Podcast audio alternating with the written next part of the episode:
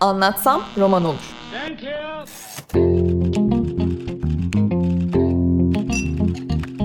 Bazı kültür sanat konuşmaları.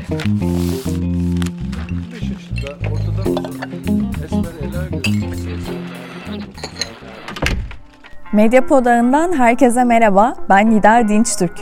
Anlatsam Roman Olur'un yeni bölümündesiniz. Bu bölümde karşımda dinlemeyi çok sevdiğiniz bir ikili var. Mirgün Cabas ve Can Kozanoğlu Storytel'le birlikte çıktıkları ilk sayfası yolculuğunu anlatıyorlar. Bu program Friedrich Ebert Stiftung'un katkılarıyla hazırlanmaktadır. Şöyle başlayalım. Aslında ikinizin de ilk podcast deneyimiydi ve e, çok sevildiniz. Türkiye'ye de aslında podcast'i sizin sayenizde duyurmuş olduk. Sizin için nasıl geçti? Bizim için sizin bu yorumlarınızdan da anlaşılacağı üzere beklenmedik kadar iyi geçti. Yani öyle Türkiye podcast'i sevdirmiş olmak falan gibi öyle bir iddiamız da yoksa sağ olun. O sizin güzel sözünüz ama belki bir takım insanlara podcast dinletmeyi başardık ki mesela bu işe başlarken ben de podcast dinleyicisi değildim. Yani iki yıldır falan niyetlenicisiydim. Sağdan soldan duyuyordum. Bir günden de duyuyordum. Şöyle güzel podcastler var falan diye. Ben dinleyicisi bile değildim. Bir gün daha podcast alanında aktif bir arkadaşımız idi. Hala da öyle. yani onun vereceği cevap da daha anlamlı olur herhalde. Ee, ben evet nispeten uzun süredir dinliyordum. Dinlediğim de öyle bir iki tane program vardı. Ee, ve e, mecra olarak da çok hoşuma gidiyordu doğrusu. Yani bir kere sesli bir şey yapmak hep güzel. Yani radyo birincisi. ikincisi de bu çıktı. Ee, ve daha yapılabilir bir şey. Yani hmm. YouTube'a göre bile daha pratik ve sürdürülebilir bir şey. Ee, o yüzden hep aklımın bir kenarında ya bir podcast keşke bir format, bir içerik e, bulsak da yapsak diyordum. Sonra bu fırsat e, Storytel'le çıktı karşımıza. Onlar aslında e, kendi marketingleri için bir şey yapmak istiyorlardı. E, ve e, Storytel'i seslenen kitap olarak kurup sonra işte global şirkete satan ve hala da buradaki operasyonu yöneten Berk İmamoğlu e, bizim için bir şey yapar mısın dediği zaman aklıma ilk bu geldi. Çünkü e, dijital ve sesli bir mecra e, tanıtmak istedikleri şey. E, benzer formatta sesli bir şey yapmak ve dijital platformda yaymak çok e, işin doğasına çok uygun olacaktı. Ne yapalım derken hemen ben bir podcast yapsak keşke dedim. O da çok mutlu oldu. Sonra keşke Can'la yapsak dedik. Can da istedi. ee, işte sonra formatı bulduk. Ee, tabii bizim aslında bir sürü şansımız vardı. Birincisi e, bunu maddi olarak destekleyen ve bizi de destekleyen bir e, sponsor vardı. Pardon sözünü kesiyorum. Biz podcast'ten para kazanan ilk insanlar ilk olabiliriz insanlar Türkiye'de. olabiliriz Türkiye'de. yani Evet, bir özel bir avantajımız oydu. İkincisi hmm, böyle bir altyapı vardı. Yani onlar sürekli kitap kaydettikleri için e, neredeyse hazır bir altyapıları vardı. Bir iki mikrofonla e, uzmanları vardı, teknik bilgileri vardı. Onlarla kaydettik. Üçüncüsü ve galiba en büyük avantaj da e, daha önce medyada uzun süre iş yaptığımız için ee, ve hasbel kader konuk etmek istediğimiz insanlara da e, daha önce gerek iş bağlantısıyla e, gerekse e, yayıncı olarak dokunduğumuz için e, hiçbiri ya gelmeyiz demediler. Hatta bazısı gelip ne yapacağız hangi kameraya konuşacağız diyenler bile oldu. Yani onlar da hani podcast konusunda bazıları çok bilgili değildi. Canlı yayın mı yapıyoruz? Bu ne zaman yayınlanacak? Nereden dinleyeceğiz falan diye soranlar oldu. Dolayısıyla hani bu işin içerik tarafını da e, nispeten kolay yönetebildiğimiz için bizim için böyle bir dizi e, iyi e, altyapı koşuluyla e, zevkle altından kalktığımız bir şey oldu. Siz tabii şey diyorsunuz ve çok güzel bir tanımlama bu aslında. Bir nevi e, sesli yazı atölyesi olarak tanımladınız ilk sayfasını. Bir yönüyle de aslında sesli tarih çalışması olarak bakıyorum. Arşiv. Buna. Tabii yani çünkü bu dönemin edebiyatını onu üreten insanlarla konuşmanız ilerleyen yıllarda ve şu anda da çok kıymetliydi ve çok güzel karşılığını buldu. İlerleyen yıllarda da böyle bir etki yaratacak diye düşünüyorum. Yani arşiv parçalarından biri olacak. Mesela siz de bir yandan benzer isimlerle benzer sohbetleri yapıyorsunuz. Sizinki de arşiv yani. Bizimkinin bir üstünlüğü yok herhalde diye düşünüyorum. Ama parça parça hakikaten podcast'in hem arşiv oluşturmak hem günü anlamak için işlevsel bir şey olduğunu hem de insanlara kolay ulaşmanın hayli pratik, maliyetsiz, evet. özellikle Türkiye'nin yeni koşullarında kendini alan açmaya çalışan insanlar için de çok önemli bir seçenek olduğunu gördüm. Aklımdan geçiyordu ama yaşayarak görünce hatta şunu sorguladım. Tabii o yılların da bize kattığı çok şey var. Belki onlar e, bu podcast serisinde de yansımıştır bizim klasik medyada çalıştığımız yılların ama yani şu anda bizim çalıştığımız, ben iki tanesinde çalıştım, bir gün birinde çalıştı. Bildiğimiz klasik haber kanalları. Niye isim söylemiyoruz işte CNN Türk'ten, NTV'den falan ben de bahsediyoruz. çalıştım. o kadar çabuk mu unutuldu CNN Türk'te çalıştım? Doğru.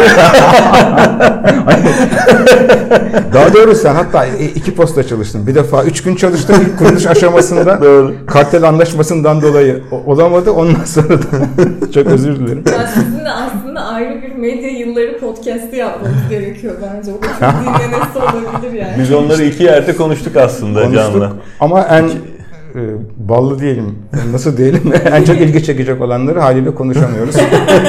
Biraz daha yaşlanmış.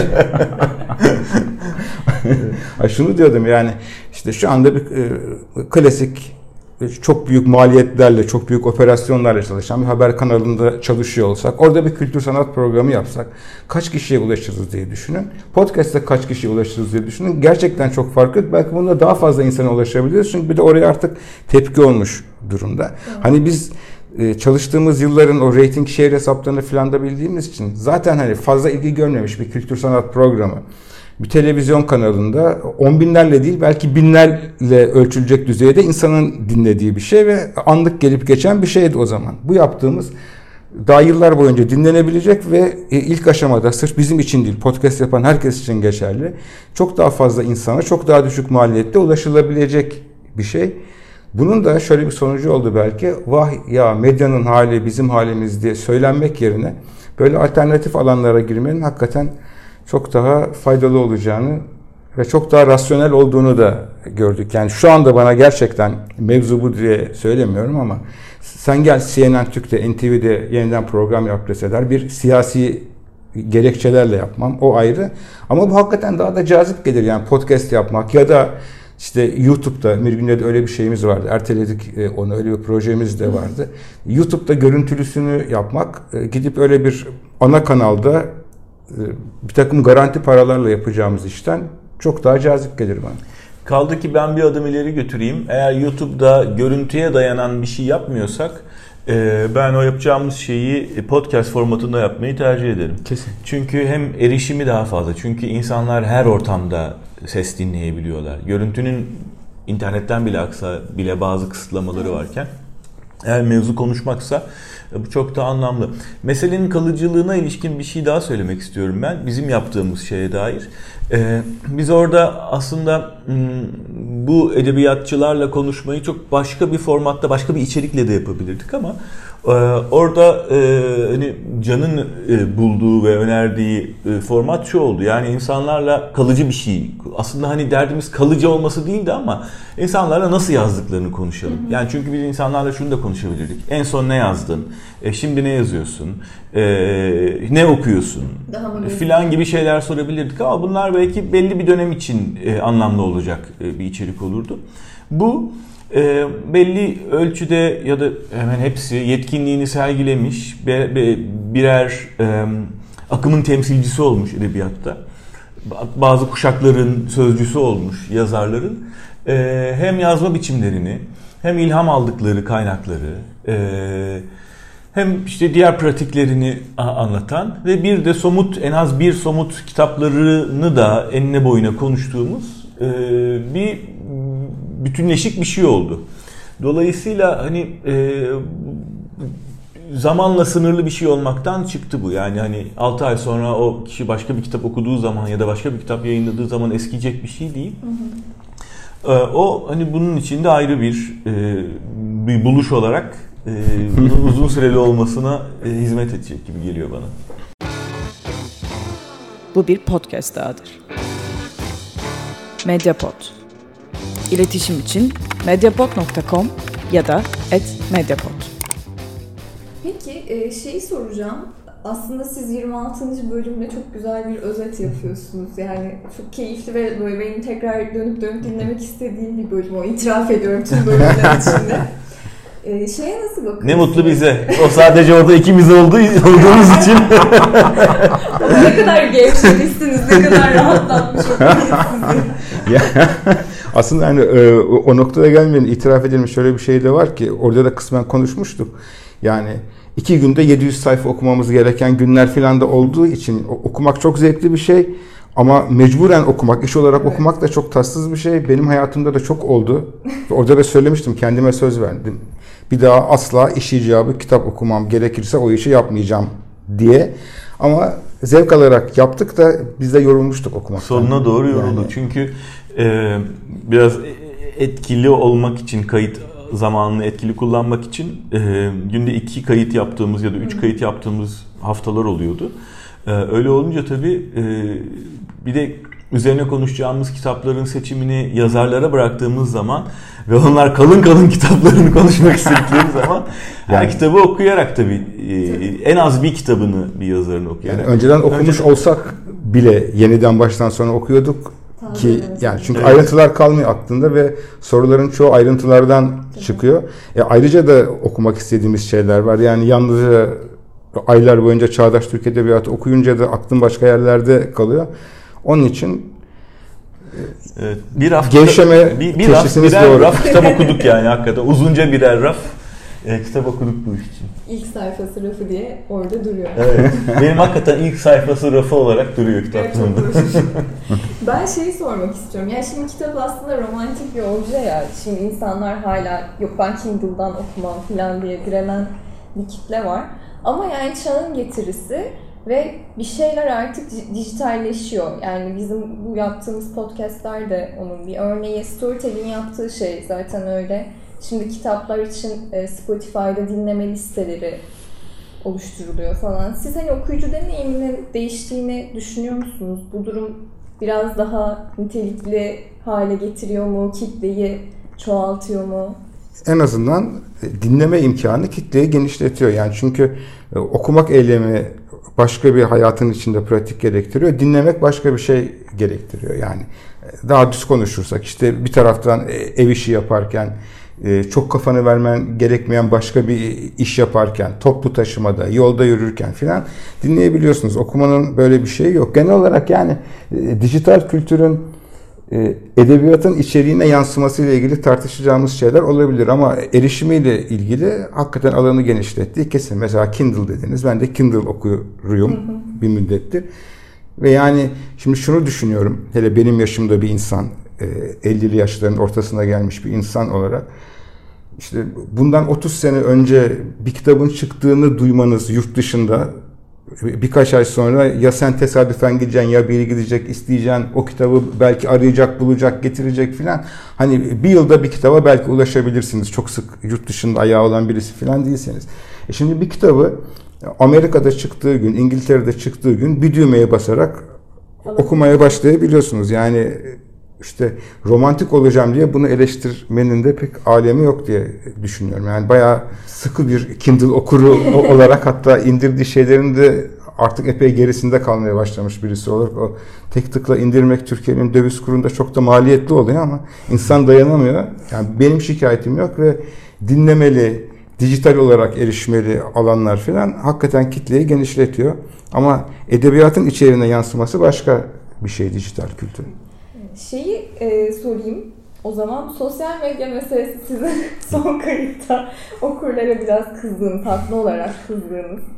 ya bu çok etkileşime bir etkileşime açık bir iş tabii sizin yaptığınız iş. Siz neler yaşadınız? Nasıl yorumlar, tepkiler geldi? Ya ben çok kısa cevap vereyim. Çok konuştum. Ben kendi adıma kızmış değilim. Ben e, başka yazarlara yönelik evet, ya da evet. genel olarak insanlara yönelik sosyal medyadaki tavra kızıyorum. Yoksa ben herhalde en az şikayet edecek durumda bir insanım yani. Bana bulaşan çok nadirdir. Zaten yokum kendim hani Öyle işte birkaç kelimeye takık durumdayım. Çöp, leş, çerezlik.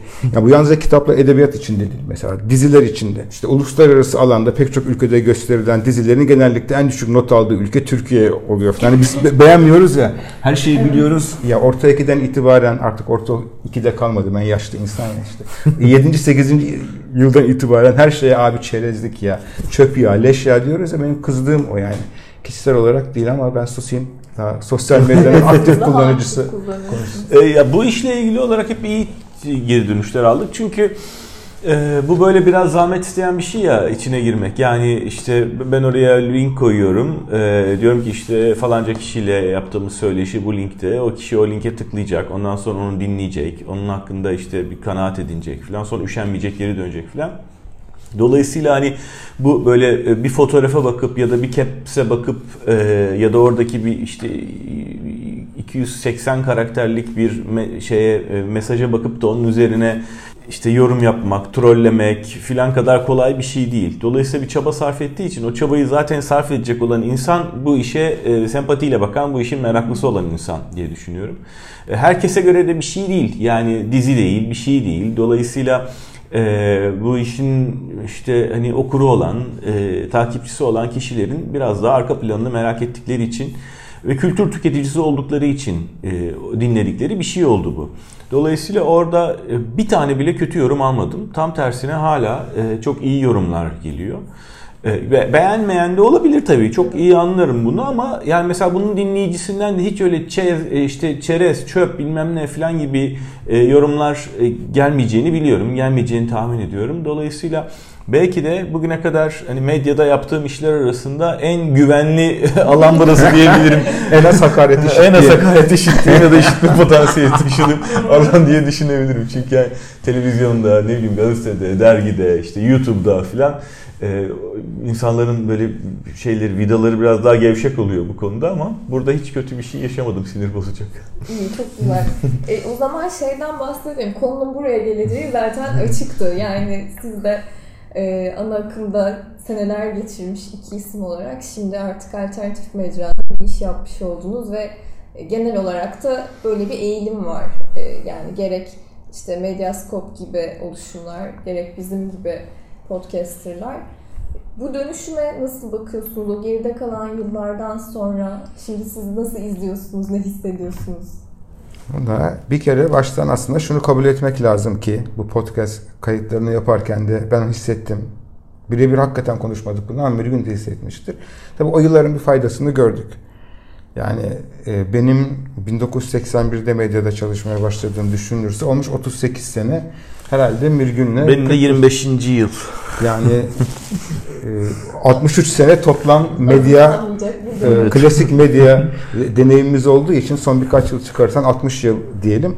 Onun faydasını gördük yani hem birbirimize paslaşırken hem soru hazırlarken o soruları e, konuğumuza iletirken e, konuklara ulaşırken falan hiç faydasını görmedik desek yalan olur. Yani e, şimdi podcast, YouTuber'lık falan dendiği zaman e, bunları eski haliyle birer meslek olarak görmeyeceğiz herhalde ama e, hani bir mesleki formasyon dediğimiz hadisenin bir deneyimden gelen olgunluğun işe yansıması gibi e, bir hadisenin de bir şekilde gelişmesi lazım. Yani hadiye e, ben podcast yapacağım bir de konuk yakaladım. Ona soru sordum dediğiniz anda hakikaten çok tatlı, çok akıcı bir söyleşi de çıkabilir ama işte belli bir deneyim, belli bir olgunluk, belli bir filtrelerin de oluşması gerekiyor.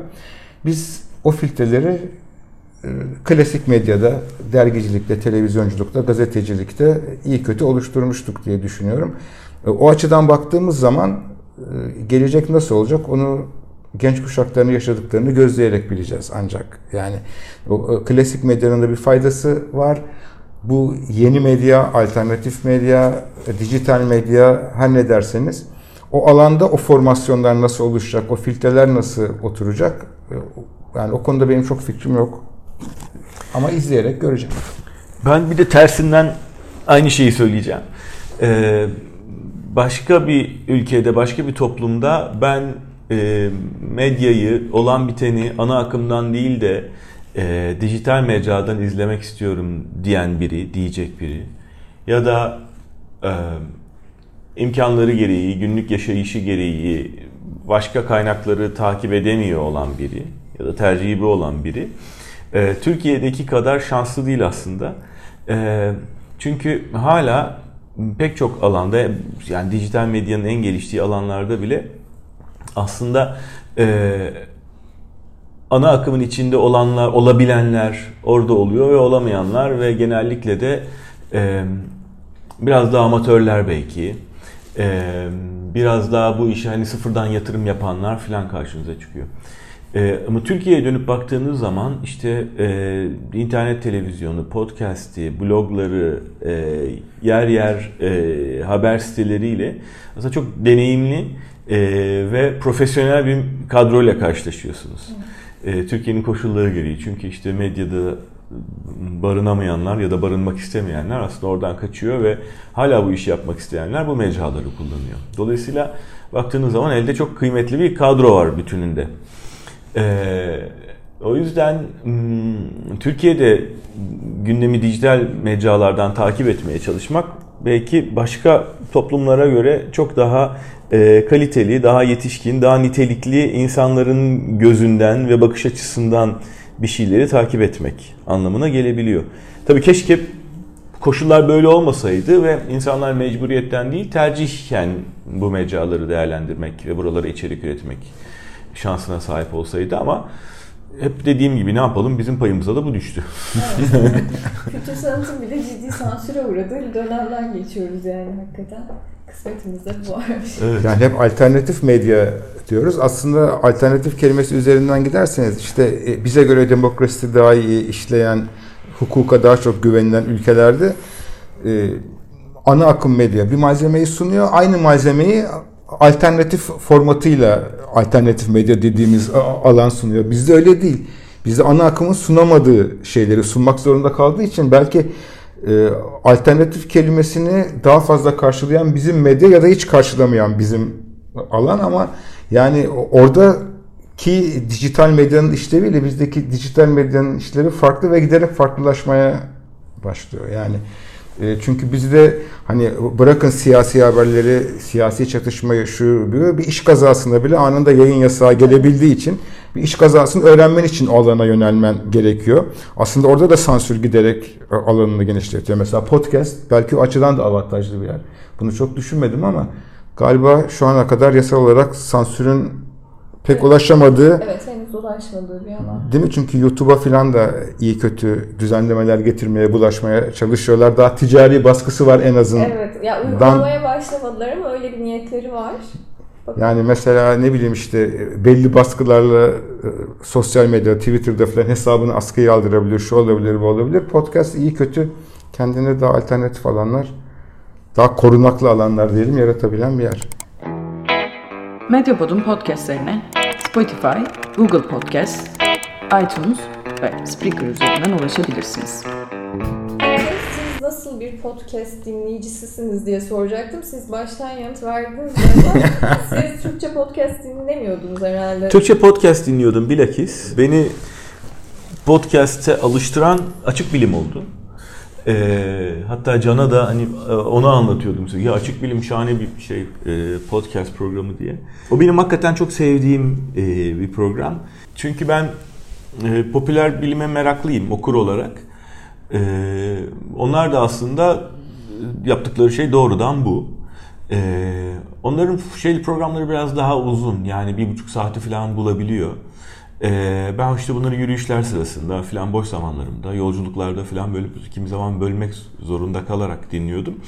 Ee, ve beni acayip tatmin ediyordu dinleyici olarak. Ee, sonrasında başka podcastler de dinlemeye başladım. Şimdi say deseniz sayamam ama hani hem Türk hem yabancı.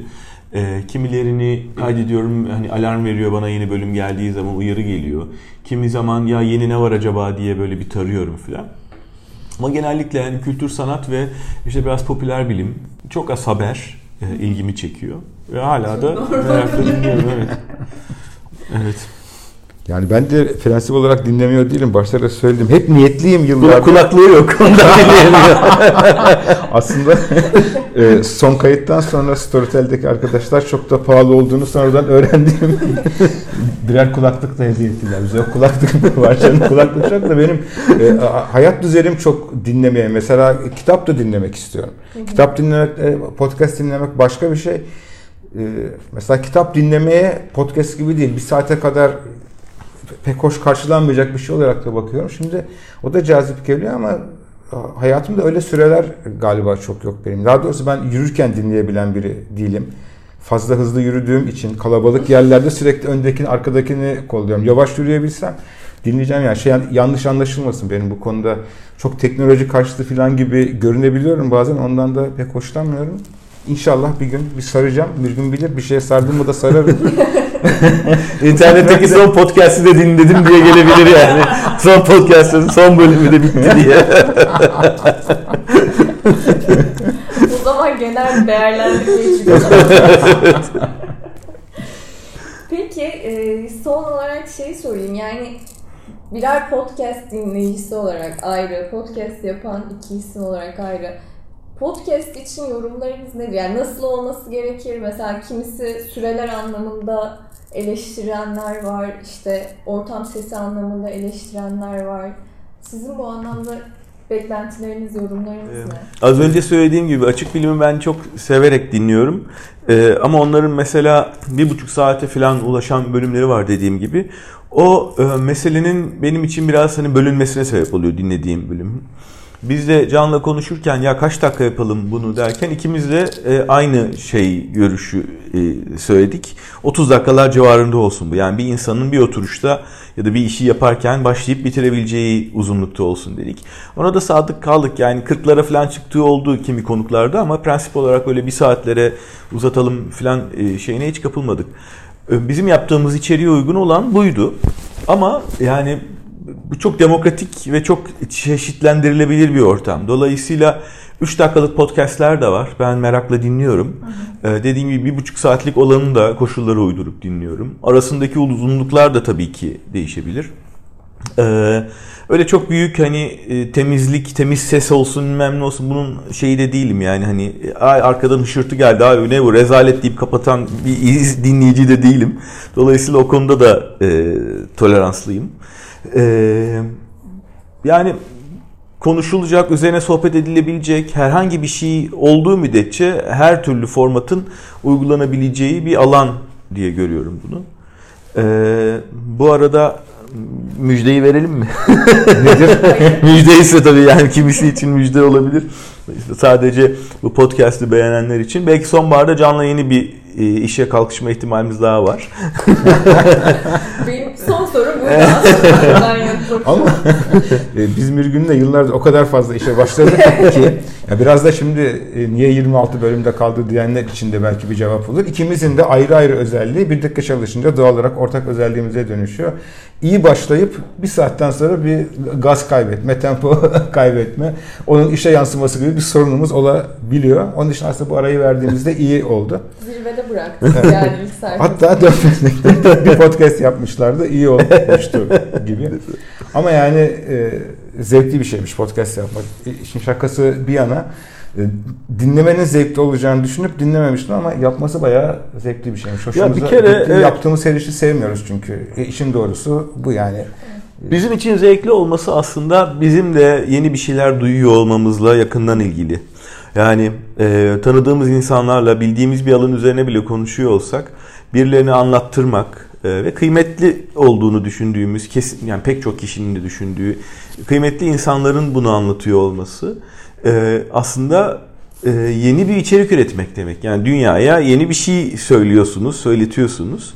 E, buna aracılık etmek e, çok güzel bir şey. Yani zaten bu işi yapma sebebimiz o. Bir içerik olsun. E, yani bugüne kadar herhalde ayak basmadığımız çok az alan kaldı. Canlı yani televizyonundan gazetesine, dergisine, ne bileyim hani siyasetinden kültürüne, bilimine, işte sanatına, şusuna, busuna kadar hep aynı motivasyonla iş yapıyoruz. O yüzden e, karşıda kamera mı var, işte deşifre edilecek bir tape mi çalışıyor yoksa bir mikrofon mu var?